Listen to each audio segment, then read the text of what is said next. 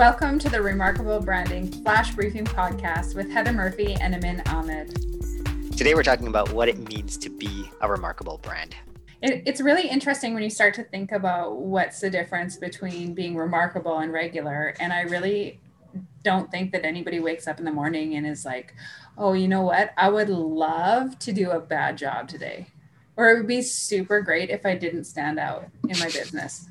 you know like i can't think of anybody that thinks that way. And you know some people do start businesses because they want to do jobs you know like freelance work that kind of thing. But most of us are getting into business because we want to grow something that has a legacy and that is saleable and scalable. And i think that in order to do that you have to be remarkable. You have to stand out in a way that makes people want to talk about you. What are your thoughts on that Absolutely. So my favorite uh, marketer online is, is Seth Godin, and he's just brilliant. Often he'll talk about what it means to be remarkable, and being remarkable and getting noticed are two totally different things. Um, yeah. So you can be outrageous, you can run down the street naked to get noticed, but that does not mean that you're remarkable. Being remarkable means that you lie on along the edges. So whether it's your business is faster or better or just easier to use, maybe you have a product or service that's easier to use. That's what makes you remarkable when your customers talk about that. And so I think if you want to be remarkable, you need to remember that it's not what you do, it's what your customers do as a result of your efforts.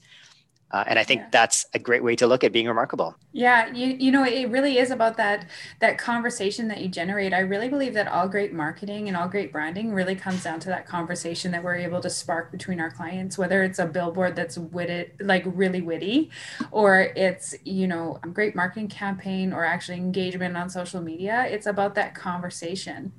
Uh, but for me, it wasn't just about remarking about it. it the the word mark really stood out when we chose to name remarkable branding because of the fact that it has the word mark in it.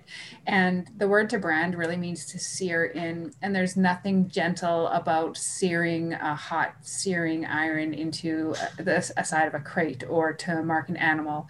You know, it's not a gentle process, it is deliberate and on purpose. Uh, I used to take dancing classes and my teacher used to tell us if you're going to fall, fall like you mean it. That's awesome. Love that.